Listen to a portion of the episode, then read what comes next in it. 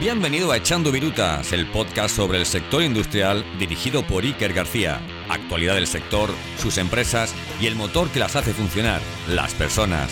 Prepárate porque arrancamos las máquinas, ponemos revoluciones y comenzamos un nuevo episodio de Echando Virutas. No te lo pierdas. Presenta Iker García. Hola, bienvenidos y bienvenidas. Hoy estoy acompañado de un ex nadador olímpico que consiguió batir el récord de España de los 100 metros libres y aún lo mantiene en el relevo de 4 Además, fue campeón de España en los 50 metros libres allá por el año 2015. Es ingeniero mecánico y actualmente ejerce de responsable comercial en Fagor. Me refiero a Markel Alberdi. Muy buenas, Markel, ¿qué tal estás? Va muy buenas, Alberto León. Pues muy bien, aquí de charleta tenía ganas ya de, estar un ratillo contigo. Vamos a empezar. ¿Cuándo fue la última vez que te metiste en una piscina, Margaret? Pues la última vez será ya hace bastante, ¿eh? La verdad que yo creo que pasé tantas horas tantas horas nadando que, luego poco a poco, bueno, bueno, lo dejé muy de golpe, iba un poquito a relajarme y tal, pero ya la verdad que, pues eso, tantos largos en la piscina, yo creo que ahora ya tengo ganas de hacer otras cosas. Yo la verdad es que tampoco soy muy de nadar. No harás como yo, que el otro día estuve en el spa de, La Perla. ¿eh? A eso sí te sumarás, ¿no? eso sí, eso sí me gusta, eso sí me gusta. Yo ya te digo, ¿eh? los últimos, eh, los últimos, las últimas veces que he ido a nadar ha sido para relajarme y bueno, si voy a La Perla ya ni te cuento, ¿no? A La Perla sí que me gusta. La verdad que además de esas cosas de relajación y tal me, gustan mucho y a La Perla sí que, no soy asiduo, pero sí que me gusta ir mucho. Sí. Que siempre viene bien. ¿Y cómo surgió, Markel, esa afición a la, natación? Bueno, a ver, pues esa afición pasó un poco, pues bueno, como muchos jóvenes, ¿no? Empiezas a probar deportes en muchos casos, o extraescolares y tal. Yo probé, pues bueno, probé un poco de todo, ¿no? Probé, bueno, jugaba fútbol, a balonmano, a baloncesto con mis amigos, eh, probé karate también, probé piano, hoy, pues bueno, un montón de diferentes cosas y la verdad que, bueno, eh, el deporte me gustaba, pero en ningún deporte, digamos, bueno, no es que destacara, sino que era, era bastante malo a fútbol, baloncesto, balonmano. Y en natación, pues tampoco destacaba, la verdad, era pequeñito y flaquito y tal, y no nadaba demasiado rápido, pero bueno, yo estaba, estaba a gusto allí en los cursillos o con la gente y, y así, así me enganché. Sí, que te lo pasabas bien en definitiva, ¿no? Y te entretenías. Eso es, eso es. Tú al final has pasado muchos años dentro del agua. ¿Cuándo te diste cuenta que estabas preparado para competir al máximo nivel? Bueno, pues al final todo es muy progresivo, ¿no? Bueno, cuando, era un niño pues hacía cursillos, luego a poco empiezas a entrenar, empiezas a, bueno, el deporte al final, si quieres mejorar, te requiere cada vez más entrenamiento y ya digamos, pues bueno, a nivel de España llegué pues cuando tendría 16 años, pero a nivel de España de edades. Y luego, pues poco a poco ahí fue cuando, bueno, pues yo empecé a ver referentes a nivel de España eh, y yo quería, pues bueno, ser, ser uno de ellos, ¿no? A nivel absoluto. Pues entonces, a partir de los 18 años es cuando, cuando decidí un poquito, pues enfocarme más, ¿no? Con esa decisión de estudiar la ingeniería y, y seguir un poco con la natación entrenando más, ¿no? Luego es verdad que a partir de ahí eh, tuve una progresión bastante buena y bueno, ahí me encaminé un poco en el, digamos, entre comillas, alto rendimiento, ¿no? Sí, que fue cuando te metiste en la Bloom, ¿no? Es que es una residencia de deportistas de alto rendimiento. Eso es, eso es, es un centro de alto rendimiento. Entonces yo, bueno, con 18 años eh, empecé a vivir en Donosti para estudiar y entrenar y ahí, pues bueno, esos, esos tres, tres, primeros años, la verdad que mejoré mucho y conseguí, pues en 2013, participar en el Mundial Absoluto de Natación. Y ya, claro, pues una vez que pruebas eso un poquito, ¿no? Pues eh, a mí me quedó el gusanillo de, bueno, estudiando, eh, viviendo en una residencia de estudiantes, pues bueno, que todo es muy bonito, pero para el rendimiento, pues igual no es lo mejor. Pues bueno, dije, joder, ¿por qué no, pues bueno, pedir una beca para el Centro de Alto Rendimiento de la Blume? Y, joder, pues eh, intentar un poquito con otro empujón, ¿no? Y bueno, me aceptaron allí y, me fui. La verdad que los primeros años fueron muy, muy bonitos porque, bueno, al final, si te gusta el deporte y si te gusta el rendimiento y entrenar y tener esos objetivos, ahí estaba rodeado de, gente con, de diferentes deportes, cada uno con sus objetivos y la verdad que era muy, muy motivante. Sí, seguro que fue una experiencia eh, de la leche, ¿no? Porque al final estás rodeado de muchos deportistas que al final aspiran a, grandes retos, como puede ser el tuyo, que conseguiste eh, participar en los Juegos Olímpicos a partir de ahí, ¿no? Entiendo. Sí, eso es. Bueno, allí eh, había gente que buscaba participar en Juegos Olímpicos y había subcampeones olímpicos y tal viviendo ahí ya, ¿no? Entonces, claro, tú te ves rodeado de, de toda esa gente, ¿no? Eh, todos eh, pues a piñón, como se suele decir, con los objetivos, entrenando todos los días y tal, tú te sientes parte de, ese grupo al final y bueno, pues compartes también, ¿no? Conversaciones, compartes experiencias con, todos estos y la verdad que fue un, un, empujón bastante grande porque bueno, aparte médicos, fisios e instalaciones, la verdad que para el rendimiento una opción muy, muy buena. Meterías muchas horas, supongo, ¿no? Entre pecho y espalda, nunca mejor dicho. Ahí. Sí, eso sí, eso sí. Además, bueno, lo, lo, lo, más complicado fue, bueno, yo para aquel entonces ya llevaba tres años de la ingeniería sacadas, entonces, pues bueno, allí tuve que seguir estudiando, pero a distancia, ¿no? Yo al final seguía matriculado en Donosti y vivía en Madrid. Entonces, pues bueno, yo entrenaba ocho horitas o así, siete, ocho horitas al día y luego pues estudiaba por mi cuenta eh, las dudas y tal por correo a los, a los profesores y profesoras y, esa era un poco mi vida, ¿no? Entonces, pues bueno, es verdad que entrenaba un montón y aparte pues tenía que estudiar, pero bueno, pues al final sí que me sentía muy realizado porque bueno, por suerte eh, trabajé mucho, pero me fueron saliendo los resultados, ¿no? Sí, que tuvo. Hay mucha gente que, hay mucha gente que se lo ocurra incluso más y bueno, pues por lo que sea, pues eh, no sale, ¿no? Al final eh, tuvo... No es eso, no es matemática y... Eso es. Pero tuvo su recompensa todo ese trabajo y mereció la pena. ¿Qué supuso para ti ser uno de los mejores nadadores del mundo? ¿Mucha presión?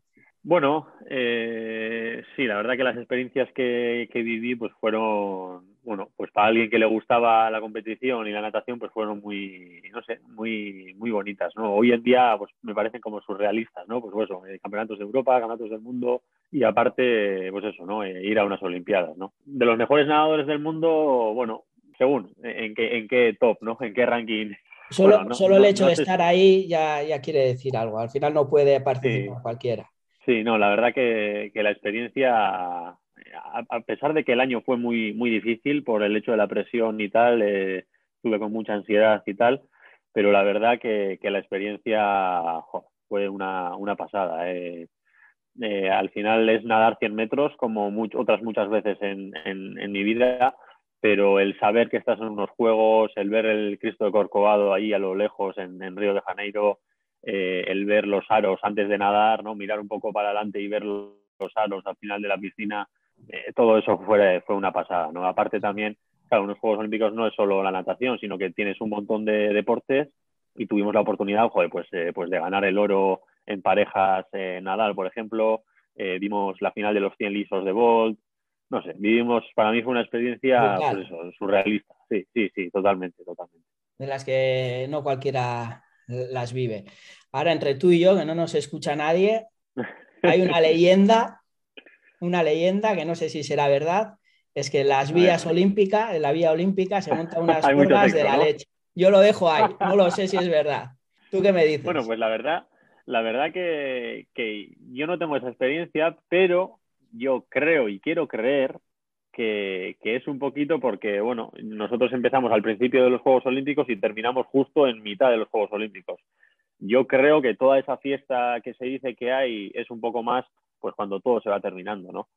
Entonces, bueno, nosotros sí que salimos de juega un sábado, cuando ya terminó toda la natación, salimos un sábado de fiesta, pero no era en la villa, nos fuimos a Río de Janeiro por ahí a alguna discoteca, nos lo pasamos muy bien, pues ya además, eh, pues con ese sentimiento de haber participado, eh, nos salió además bastante bien, y entonces, pues bueno, la verdad que, lo vivimos, lo vivimos muy bien y lo celebramos también allí y a la vuelta, porque ya además era verano y... Como tiene que ser.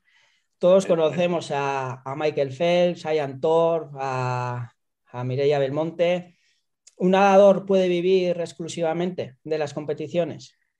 Pues eso, has nombrado a, a, tres que son de los mejores del mundo, ¿no? Bueno, al final es una tontería incluso compararse con otros deportes, ¿no? La realidad es, es la que es y al final eh, en este mundo ganas en base a lo que generas, ¿no? Eh, bueno, en fútbol ya vemos lo que ganan, en otros deportes no tan mayoritarios, pero aún así mayoritarios, ya sabemos lo que ganan. Y bueno, pues yo, pues eso, ¿no? No habré sido finalista olímpico ni, ni nada, pero bueno, participé allí, por lo que eh, en otros deportes seguramente con ese nivel, pues viviría de, ello bastante fácilmente, ¿no? Y si no fuera, la realidad es que si no fuera por, por becas, ¿no? Pues el basking, por ejemplo, el club también económicamente me ayudaba, pero bueno, si no fuera también por, por mi familia, ¿no? Que me ayudaban pues poniéndome en una residencia o ayudándome económicamente también, eh, sería imposible, ¿no? Entonces, pues bueno, económicamente es verdad que, que, no, es un poco por el amor al arte, ¿no? Como se dice, y por satisfacción personal.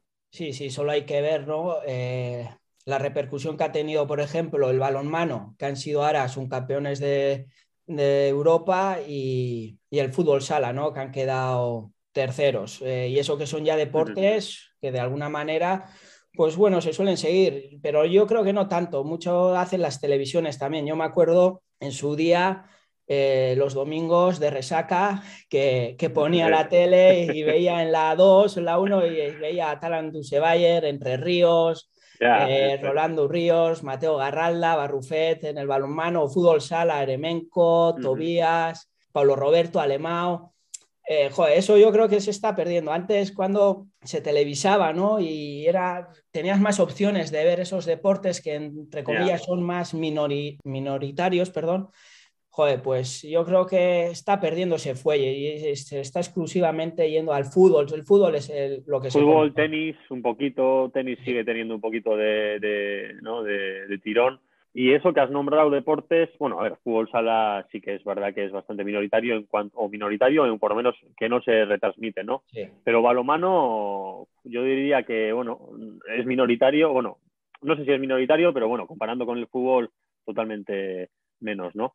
Pero bueno, siguen siendo deportes, eh, el balonmano por lo menos, que, se le da un poquito de, cancha, ¿no? En, natación, a no ser que seas Mireia del Monte o, o, bueno, ahora hay más gente que, está saliendo de vez en cuando, pero claro, es que son finalistas olímpicos. Entonces, pues bueno, eh, es lo que, bueno, ya la verdad que yo no, no nadé ni, por la repercusión, ni por dinero, ni por, ni por nada, pero sí que es verdad que, eso es, afición y al final, pues bueno, una profesión con un sueldo muy, muy, muy bajo y, tal, ¿no? Pero bueno, al final, eh, el deporte al final es eso. Más que el fútbol hoy en día, para mí el fútbol es, aparte de deporte, es un espectáculo y es eso lo que al final vende, ¿no? Eso es, eso es. Vale, Markel, después de vivir toda esta experiencia, todos estos años eh, dentro del agua, ¿cuándo y por qué dejaste eh, la natación? Bueno, pues yo dejé la natación nada más participar en los Juegos Olímpicos porque la verdad que estaba, estaba muy, muy quemado, ¿no? Como he comentado antes, pues eso, eh, ese último año fue de una exigencia mía eh, muy, muy, muy alta.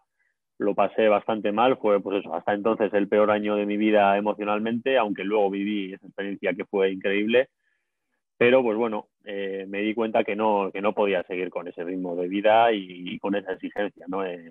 No estaba bien psicológicamente y pues eso, en parte por decidir un poco por mi salud y en parte porque, bueno, pues por una lesión, digamos, eh, mental o emocional, ¿no? Tuve, tuve que dejar.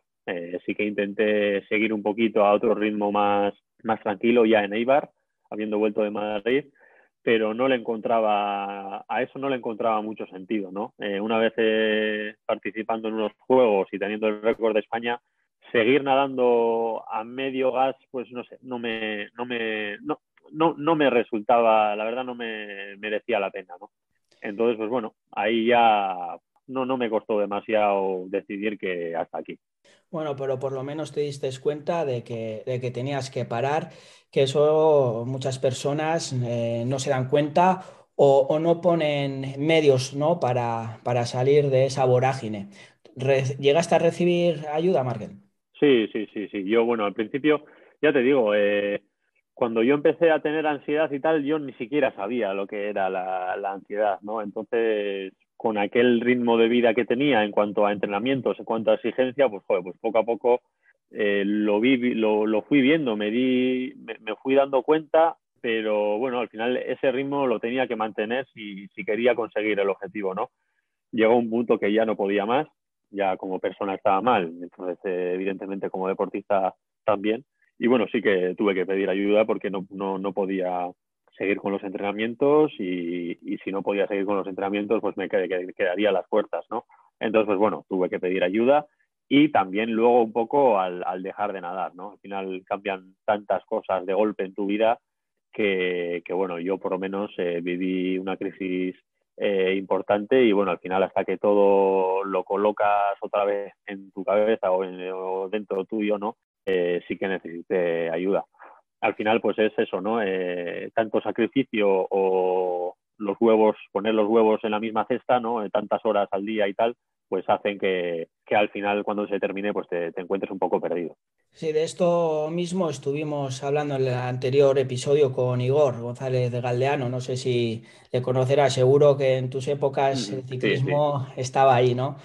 Eh, sí, sí, sobre todo esos deportistas de élite, ¿no? profesionales que cuando acaban su carrera pues eh, no saben cómo reorientar eh, su vida. Y yo creo que la verdad que ha sido muy valiente en reconocer eh, que, bueno, llegaste hasta el límite y de alguna manera recibir ayuda y sobre todo eh, el seguir, digamos, eh, realizándote ya no a nivel deportivo, sino a nivel profesional, del cual, joder, estabas estudiando ingeniería y eso hizo también que tus conocimientos y toda tu experiencia en este sentido, pues que lanzases el proyecto de Line. ¿En qué consiste de Line? Sí, bueno, eh, yo como eso, ¿no? después, una vez terminado eh, mi etapa de, de, nadador, que allí, quedó el marque nadador, pues bueno, luego terminé la carrera y allí pude, pues bueno, pude aprender algunas cosas que utilicé luego en el proyecto de Line, ¿no? Ahora trabajo en Fagor, donde vendemos productos de automatización de máquinas, por decirlo un poquito rápido, y bueno, CNCs, que ya que estamos en, en, en, este sector, pues bueno, seguramente la gente lo conocerá. Sí, luego te preguntaré Entonces, sobre ello. Eso es, bueno, pues al final, eh, bueno, en mi carrera sí que aprendí, pues bueno, a diseñar en 3D piezas y tal, y luego, pues bueno, en un CAD-CAM, a luego a diseñar un poquito, pues las estrategias de, de mecanizado, ¿no? Entonces, pues bueno, eh, en esta otra época mía, eh, y habiendo empezado ya a trabajar en Fagor, pues encontré algunas máquinas pues bastante asequibles a nivel económico y, a modo de hobby y empecé luego en mis ratos libres en casa y tal a mirar en YouTube lo que hacía la gente en madera y tal con esas máquinas y decidí pues comprarme una. Eh, así como la gente se compra bicis o lo que sea, pues yo me compré mi maquinita, eh, pues eso, una máquina de hobby, pero bueno, eh, sí que se pueden hacer cosas. entonces, darle vueltas a la cabeza y tal, y bueno, creé bueno, lo que primero es Egureka, Egurra eta Oreca, uh -huh. que es madera y equilibrio, y dentro de, de, este nombre o de esta marca, entre comillas, pues hice el proyecto de Line. Y el proyecto de Line consiste, pues bueno, a mí me, la verdad que me, me ha hecho, es un proyecto que me ha hecho mucha ilusión y al final eh, en, engloba la natación, pues es decir, mi pasión de antes, ¿no? Con un hobby de hoy en día, pues que es la madera y el mecanizado de, de la madera, y pues bueno, le quise dar un toque con un significado pues de lo que la vida un poco consiste, ¿no? El producto principal es, eh, digamos, una calle de piscina eh, de madera y pues bueno, le, lo que el significado que le, que le, quise dar pues es tanto tiempo, idas y venidas en esa, en esa piscina, encima de esa raya recta que hay debajo de la piscina, eh, hay muchos altibajos, hay muchas curvas eh, al igual que en la piscina y en el deporte, en la vida en general. Totalmente. Y entonces, pues bueno, eh, en, la, con la, en la madera, con la máquina, pues también cada pieza lleva pues esa curva encima de esa línea recta de cada calle de la piscina, ¿no? Entonces, pues bueno, eh, quise hacer un proyecto para hablar un poquito de la salud mental eh, otra vez, ¿no? Ya que hoy en día poco a poco se va escuchando, eh, el primer objetivo real es, era hacer un poquito más de eco en cuanto a la salud mental, en cuanto a la importancia que tiene, pues quitarle ese estigma que tiene. Y aparte, pues bueno, los beneficios que se recaudarían, pues los voy a donar, todavía no he terminado. Cuando termine, los donaré a, la Confederación Española de la Salud Mental. Soy consciente que para ellos es, pues bueno, una pequeña cantidad, pero bueno, al final, más que eso, eh, será, pues eso, ¿no? El, el, hecho de hablar de ello es el hecho de hablar de ello, como tú bien dices, y, y el aportar algo, ¿no? Eh, la iniciativa ya en sí dice mucho de ti, yo creo que es de gran valor y, es de agradecer, ¿no? No solo la asociación, sino todos, ¿no? Toda la sociedad, todas las personas que hacéis algo por la salud mental, sin duda, es un tema tabú que, tiene que salir porque cada vez podemos ver que sigue creciendo en esta sociedad todo lo que es el tema de ansiedad, depresiones y demás. Entonces, em, ya te digo, eh, iniciativas como la tuya son muy importantes y, como no es de, de, aplaudir, ¿no? De alguna manera. Por otro lado, yo sí que estoy interesado en todo este eh, tema porque, porque vemos que el día a día nos va consumiendo, como tú dices, la, la vida, la natación como la vida no es una línea recta, sino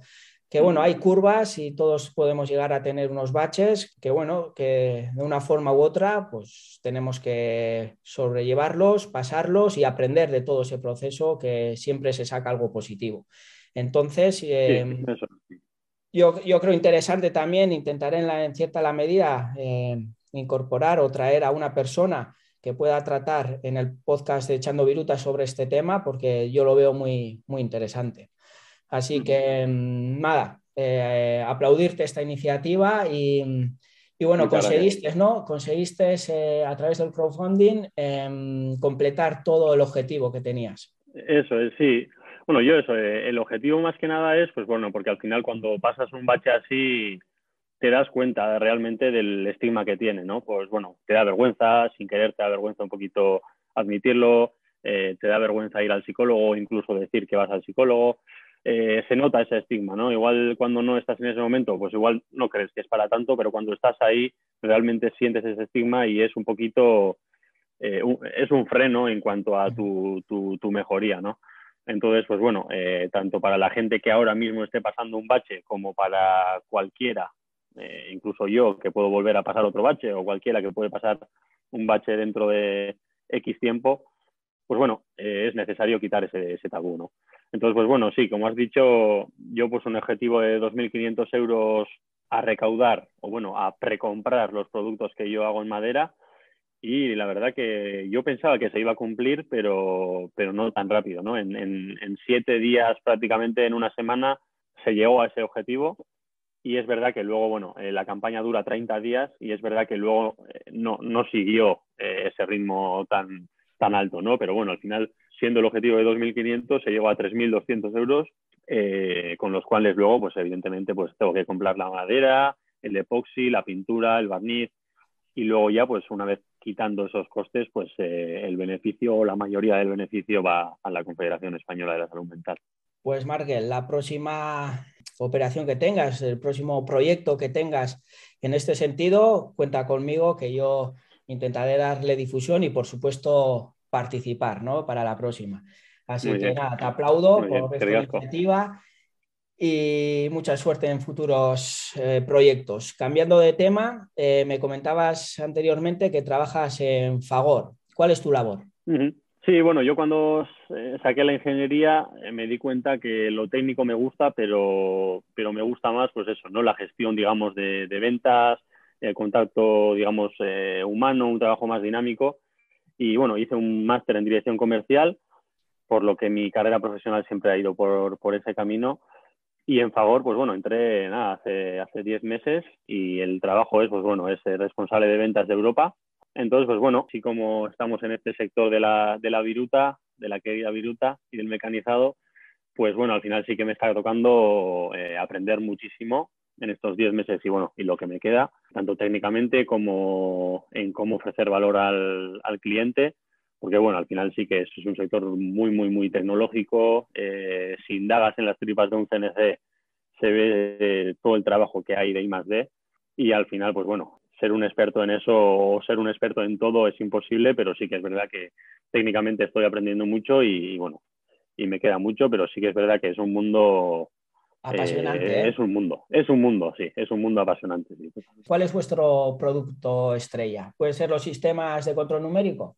Eso es, sí. Eh, yo personalmente, bueno, Fagor Automation, proveedor de sistemas numéricos y de reglas y de encoders, pero justo yo estoy en, la, en el negocio de, de los controles numéricos. Entonces, pues bueno, al final los productos son control numérico, los reguladores y los motores para, pues eso, ¿no? Automatizar presas, tornos, rectificadoras, de todo en la máquina herramienta, ¿no?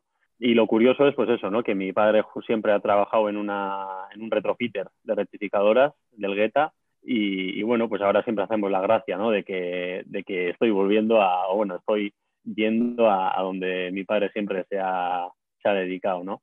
Entonces, bueno, sí que es, desde fuera ves una máquina funcionar, pero cuando indagas un poquito, pues ves un poco todo, toda la tecnología que tiene ¿no? este mundo. Hablando de retrofitting, vosotros trabajáis con fabricantes, pero también em, con empresas que hagan reconstrucciones de maquinaria también, ¿no? Entiendo, maquinaria antigua, añadir nuevas funcionalidades a través de los controles numéricos. Eh, eso es, eso es. Al final hay que entender que a, a ti directamente te compra pues un retrofitter o o, un, fabricante, pero en el CNC tiene mucho peso también el usuario final, ¿no? El cliente del fabricante o el cliente del retrofitter, ¿no? Que es muchas veces el que, el que elige qué CNC quiere poner, ¿no? Entonces, eh, la labor comercial tiene que ir pues, en, darle muy buen soporte tanto al retrofitter como al, fabricante y ser muy cercanos a ellos y que no tengan ninguna duda técnica, pero también pues, eh, mostrarlo pues, todo lo bueno que tiene nuestro CNC al usuario final, al operario y a, esa empresa o a esa persona que va a comprar esa máquina. ¿no? Al final sabemos que una máquina es una inversión muy grande por toda la tecnología y todo el material que tiene y con eso se espera sacar un rendimiento a los negocios. ¿no? Y para eso, pues bueno, al final eh, tener un CNC con el que te sientas a gusto, con el que te optimice todo el sistema, con el que te haga todo más fácil, pues es muy importante, ¿no? Entonces, el, trabajo comercial da tanto a nuestros clientes directos, que son fabricantes de retrofitters, más que nada, como también pues un poco al usuario final, que es quien, quien va a utilizar realmente el CNC. ¿no? ¿Que estáis presentes por todo el mundo? Pues sí, la verdad que no tenemos oficinas nuestras en todo el mundo, pero estamos presentes en 26 países y aparte pues tenemos centros de servicio y, la verdad que tenemos un buen servicio en, todo el mundo, ¿no? Entonces, pues bueno, eh, la competencia también es, es, muy fuerte, hay multinacionales terribles en, como competidores y bueno, pues al final eh, eh, hay que luchar pues tanto en imagen como en soporte como en, en, muchos ámbitos, ¿no? Y al final Fagor, pues bueno, siendo del grupo Mondragón y del grupo Fagor, que es, es, es muy grande, pero Favor Automation pues somos 600 personas, nada comparable con, con, una multinacional de los competidores, ¿no? Bueno, pero esa imagen también de la cooperativa Mondragón, como decías, es mucho. ¿Qué, ¿Cómo es trabajar en una cooperativa? ¿Es diferente a, a una empresa tradicional? Pues yo, bueno, ya te digo, ¿eh? llevo 10 meses y, la verdad que sí que noto un poquito más de, pues eso, ¿no? Un poco más de flexibilidad, un poquito más de, sentido de pertenencia que en otra empresa con una SA eh, y la verdad, pues eso, que lo que yo noto es que el rollo es, es, buenísimo, ¿no? Por otra parte, pues bueno, seguramente me note con más capacidad, por lo menos, no de decidir, pero que mi opinión cuenta más que en, que en otra empresa donde haya trabajado, ¿no? Entonces, lo que, lo que más noto pues es eso, ¿no? Eh, la importancia de cada uno en la empresa y, todo eso, ¿no? Pues lo, que cada uno puede aportar o, entre comillas, decidir dentro de la empresa. Sí, que te valoren de alguna manera y que te sientas uno más, a pesar de que lleves eh, unos meses, que te sientas uno más y que te acojan, como, como decía, uno más de la plantilla y formar parte de lo que es todo, todo el entramado de la cooperativa Mondragón. Para acabar, Markel, ¿Cuál puede ser, a ver si me puedes explicar o contar brevemente cuál es tu mayor éxito o mayor fracaso o, mejor dicho, mayor error? Bueno, pues mi mayor éxito yo creo que es, bueno, al final, si me pongo a pensar en éxitos, es inevitable que no me salga la natación, ¿no? Al final es algo con el, en el que he invertido mucho esfuerzo y mucho tiempo y al final, pues hombre, el vivir unas Olimpiadas, pues probablemente sea el, el, mayor éxito, ¿no? Eh, objetivamente dicho, ¿no? Al final todo es un camino y para llegar hasta ese punto también eh, he tenido muchos éxitos eh, entre el camino, pero la verdad que pues vivir unos, unas Olimpiadas, pues la verdad que se puede considerar que es el mayor éxito, digamos, profesional y, también, bueno, personal hasta ese punto, ¿no? Y el error, pues volviendo un poquito a, no sé si la salud mental, pero bueno, a ese foco en la natación, ¿no? Pues seguramente haya sido el, obsesionarme demasiado, ¿no? Con, con los resultados eh, he disfrutado mucho, disfruté mucho en ese camino, pero seguramente el error haya sido, pues eso, el, obsesionarme con el resultado, con que me salga bien y eso va mucho también con un poco mi forma de ser, ¿no? Que soy bastante metódico y un poquito cuadriculado, sí, muy autoexigente. Y pues bueno, ahora desde fuera, ¿no? Que ya han pasado unos años, pues sin echarme ninguna culpa, está claro, pero sí que habrá sido seguramente pues el mayor error eh, de mi vida personal y profesional, pues eso, ¿no? Ese enfoque eh, psicológico al resultado, ¿no? Que es muy importante, pero hay que relativizarlo y hay que suavizarlo un poquito. Eso es. Pues Markel, muchas gracias por participar en Echando Virutas. Me he pasado un buen rato y a ver si nos vemos. Que eso de irse a Donosti se va cualquiera. ¿eh? Aquí en Eibar es fácil irse de Eibar a, Donosti. De, vez en cuando voy a Eibar, así que ya nos veremos o de poteo o algo así, seguramente. Eso es, echaremos una cervecita. Muy bien, Iker. Vale. Deporte, salud mental y desarrollo profesional en un mismo episodio. Markel se ha sincerado y ha demostrado la capacidad de superación que tiene. Un gran ejemplo y mucho que aprender de él. La vida, como el deporte o el trabajo, no es una línea recta. Tenemos que ser conscientes de ello para si algún día llega un bache, poder hacerle frente y seguir adelante. Como dice un proverbio japonés, si te caes siete veces, levántate ocho. Espero que te haya gustado el episodio tanto como a mí. Te animo a recomendarlo y compartirlo para que lleguemos a toda la industria. Y si le das a las 5 estrellitas, me ayudarás al posicionamiento del podcast echando virutas. Hasta el próximo episodio. Un abrazo.